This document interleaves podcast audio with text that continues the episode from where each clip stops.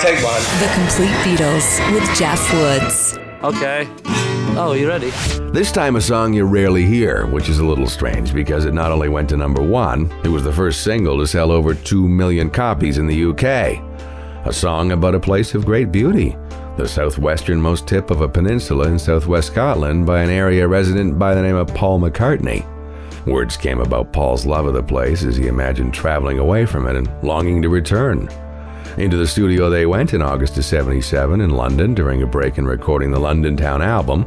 It not only went on to become a multi million seller in the UK, it became the UK's best selling single of all time until Do They Know It's Christmas came along seven years later. And if you don't know what song it is I'm talking about, there's one particular very distinct sound on this tune that sets it apart. A contribution from the Campbeltown Pipe Band from Kintyre, a song titled after the headland of the Kintyre Peninsula, otherwise known as the Mull of Kintyre. The Complete Beatles.